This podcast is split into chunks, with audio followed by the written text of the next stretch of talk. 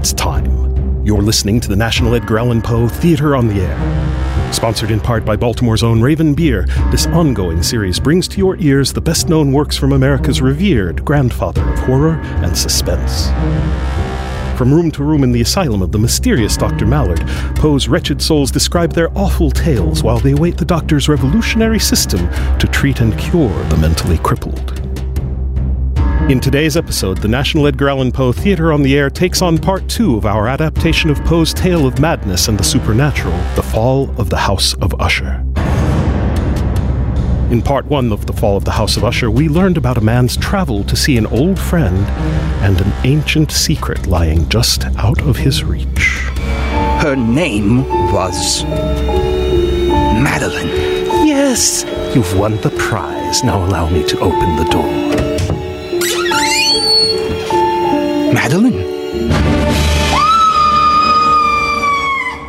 And now, Poe Theatre on the Air brings you Part 2 of The Fall of the House of Usher. Madeline, but you were dead. Dead! You were dead! Dead! I know you are dead! Well, let's just see then, shall we? Well, she's warm to the touch, not usually the sign of someone who died, when was it, 2, 3, 5 years ago? Her eyes look healthy, perhaps slightly bloodshot from emotional lacrimation. Look at how the pupils respond to this candle flame. Dilating, retracting, marvelous. You see, usually when a person's dead, the eyes don't typically behave in such a lively fashion. Most importantly, her heart. The pulse appears to be normal. Beat. Perhaps somewhat faster than one would hope, but I would not claim it to be tachycardia, would you? Oh, I nearly forgot. You cast medicine aside in the pursuit of physical science, didn't you? So, in my expert medical opinion, albeit my second opinion after yours, this young woman is most emphatically not dead.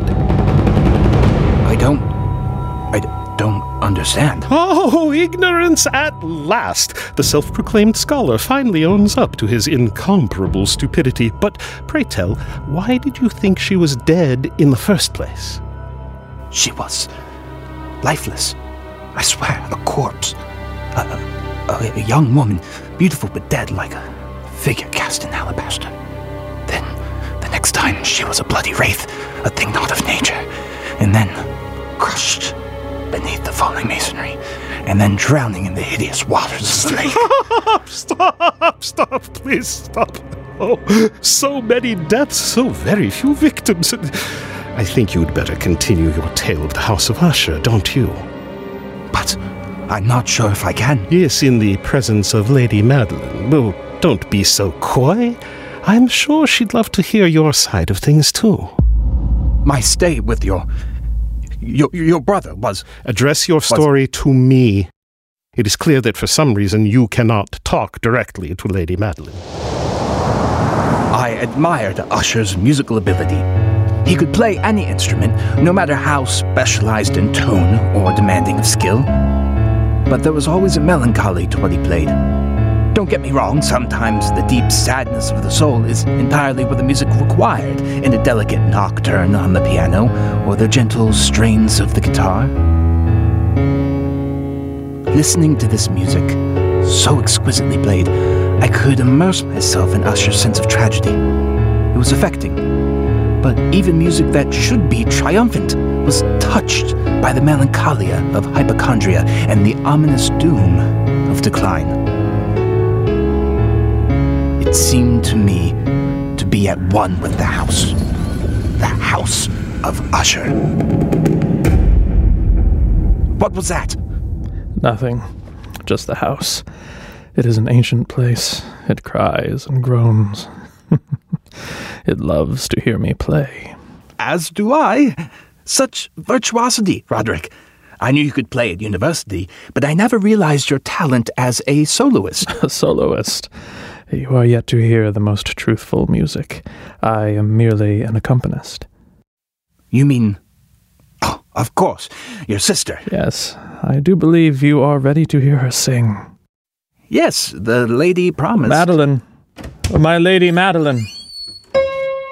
Ah, here she is. As though she were waiting behind the door all along. Perhaps she was.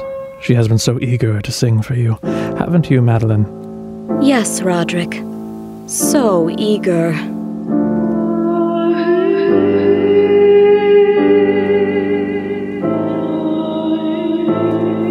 It was beguiling, and the house quaked and shuddered.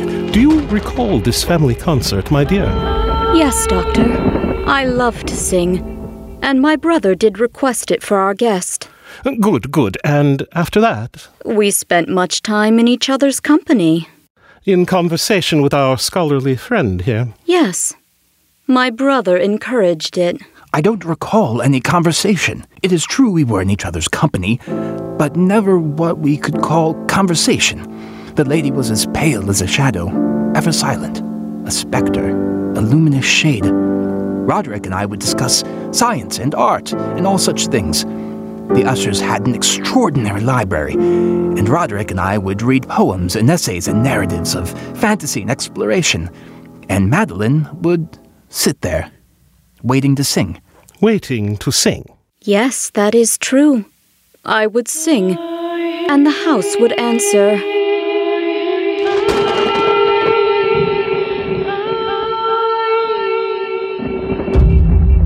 I lived, I breathed, I sang, I sat in your company. Why did you think I was dead? Yes, that was a curious diagnosis. Do explain. Very well. Hear my truthful account. I was in my room, deep in slumber, when I was awoken by Usher. My friend. My friend. What? What? Who?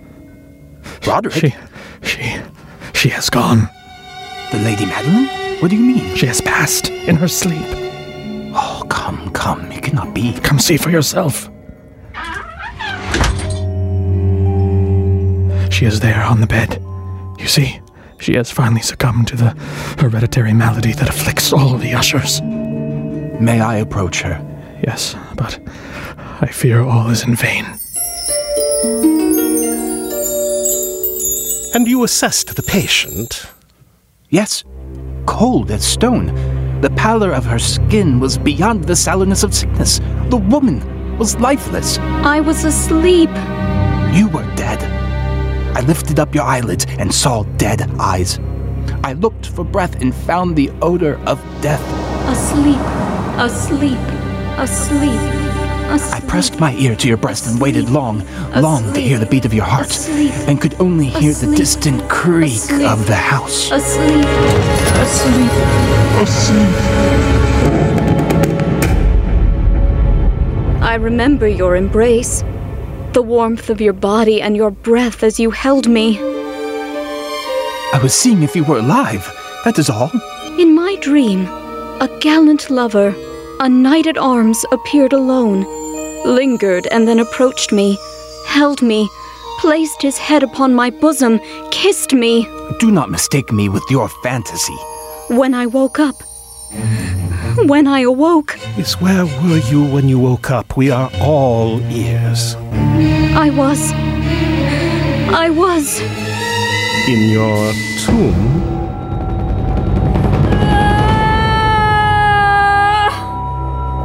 She was dead. Her brother agreed. Not catalepsy, he assured me. So we took her body, rigid in death, carried her down to the vault of her ancestors beneath the House of Usher. It sounds most grand. It was not. The vault was small, damp, and lightless. It was a dungeon used for terrible purpose in ancient times. We placed Lady Madeline in the vacant coffin that waited upon trestles. A last look upon her face, how it seemed to be a mockery of life. Blushing cheeks, a smile upon her. But no. She was dead. Dead. We tucked the shroud over her. We placed the lid on the coffin and screwed it down. I turned the screws firm and hard. The wood creaked an answer. Then we withdrew from the vault. It was shielded by a massive iron door, which made a sharp grating sound when we closed it. My dear, do you recall any of this? I dreamed I was conveyed on a golden bark upon water. The infamous lake of Usher, perhaps? No. Upon the turquoise waters beneath azure skies in a temperate clime, reclining on silken pillows and billowing sheets, a bridal bed in a resplendent chamber. In modesty, a veil concealed my passion. But then my dream transformed into a nightmare in which I drifted down an immensely long, rectangular, vaulted tunnel with low, smooth walls without interruption or device. I dreamed I was at an exceeding depth below the surface of the earth. No outlet, no torch, no source of light was discernible, and yet I could see the terror of this tunnel in all its ghastly and inappropriate splendor. And when you awoke? I was in a box, damp and moldy, a coffin within the ancestral tomb. The veil over my face was a shroud like cobwebs, and my struggle to be awake, my struggle to be alive again. And you, fine scholar, so capable of diagnosing death, where were you at this time? I was with Usher in his state of grief. Although he expected his sister's demise, he was more and more haunted as the days went by. How did this manifest? He was distracted. I tried to alleviate the melancholy of my friend. I swear, I tried to be a boon companion. I listened to his music. But now, this became wild improvisations. Genius, perhaps, but convulsions of discord and disharmony. But evil things in robes of sorrow assailed the monarch's high estate. Ah,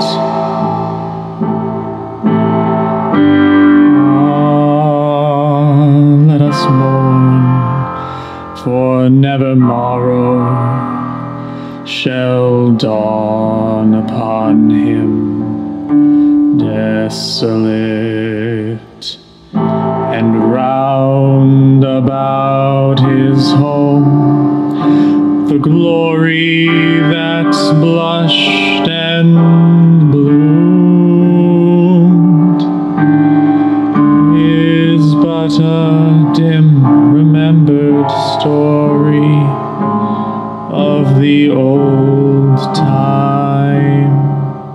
I believe these expressions admitted me unreservedly and intimately into the recesses of his spirit. But once I was there, I perceived the futility of all attempts to rescue his mind from darkness. No more than one could say, rescue a living woman from an unwarranted grave. I saw in Usher gloom, gloom, gloom, gloom radiating upon all objects of the moral and physical universe. An unceasing radiation of gloom.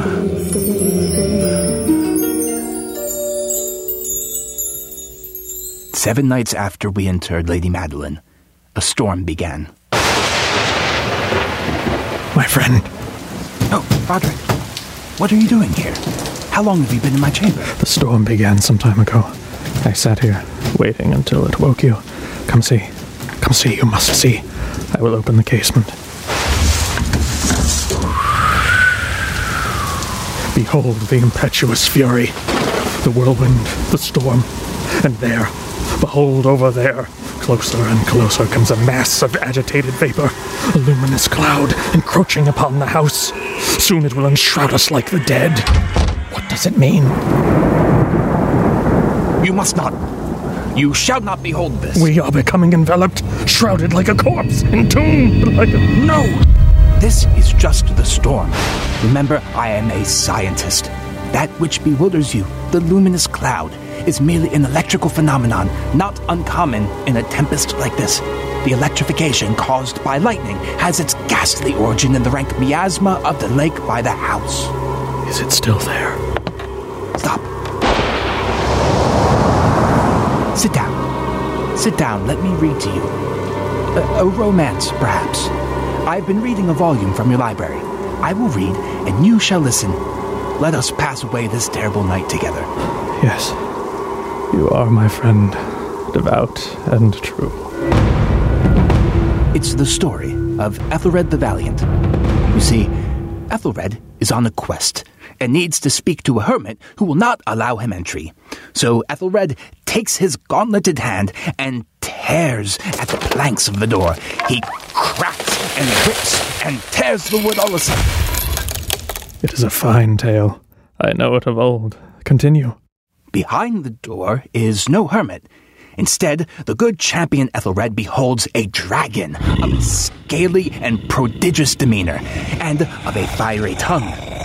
Upon the wall there hung a shield of shining brass with this legend: Who entereth herein, a conqueror hath been.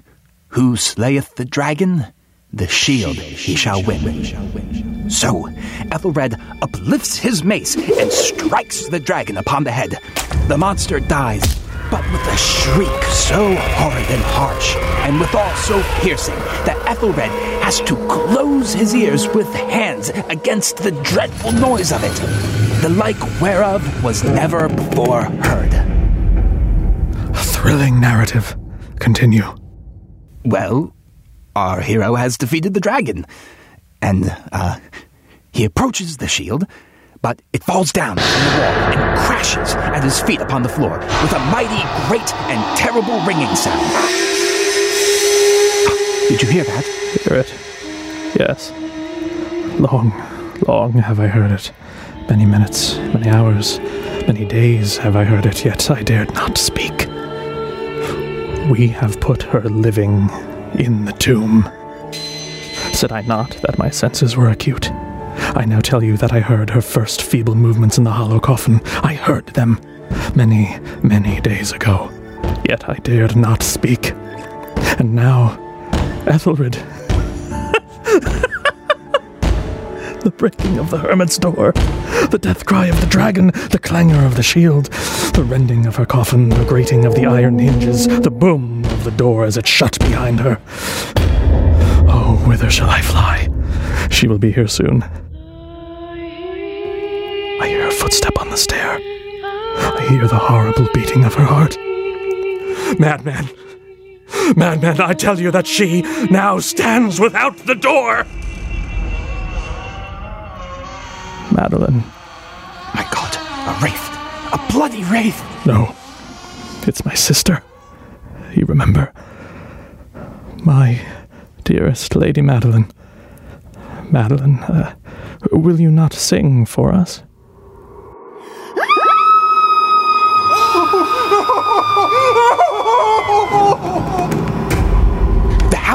The house was giving way beneath our very feet. With nothing more to be done to save Madeline or her brother, I ran in horror into the raging storm. I stood outside and watched in stunned horror as the brutal storm surged. The house of Usher began to splinter, shatter, and fall into the deadly waters of the lake.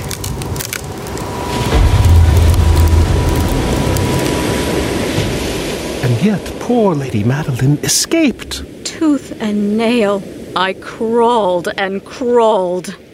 I think it was an act of willful destruction. It was you. You destroyed the house of Usher, just like you knowingly buried this woman living in her tomb. No. No. Yes. A maniac of the worst kind, quite ruthless and dastardly. And your endless denials make you most tiresome. I'm telling you the truth. And how you have wronged this woman. But now that you've been reacquainted, perhaps you might make some atonement. Yes, there is a safe distance between you. You never know, dear chap. Perhaps she will sing for you again.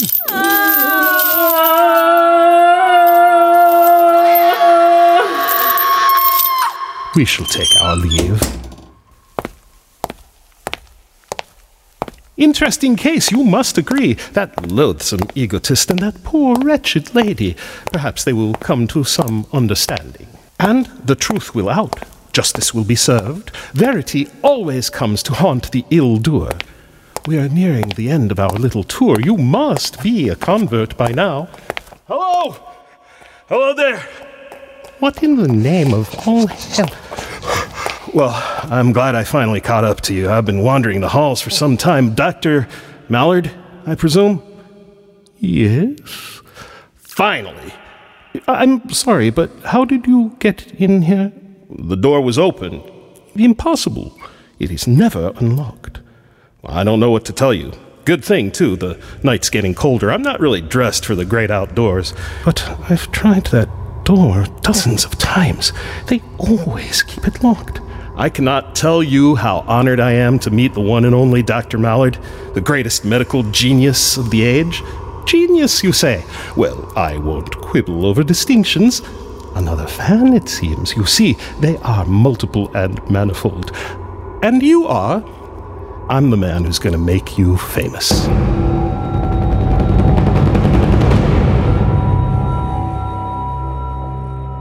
You've been listening to the National Edgar Allan Poe Theatre on the Air and Part 2 of our production of The Fall of the House of Usher, adapted for radio by Richard J. Hand. The Fall of the House of Usher was directed by Alex Zavistovich and produced by Ty Ford, with the voices of Elliot Kashner, Carolyn Kashner, Brian McDonald, and Alex Zavistovich. Poe Theatre on the Air theme by Greg Martin. The National Edgar Allan Poe Theatre on the Air is sponsored in part by Baltimore's own Raven Beer, purveyors of Poe-inspired craft beer. More information can be found on the web at www.ravenbeer.com. More information on the National Edgar Allan Poe Theatre on the Air can be found at www.poetheatre.org. Until next time, this is Alex Zavistovich reminding you that all that we see or seem is but a dream within a dream.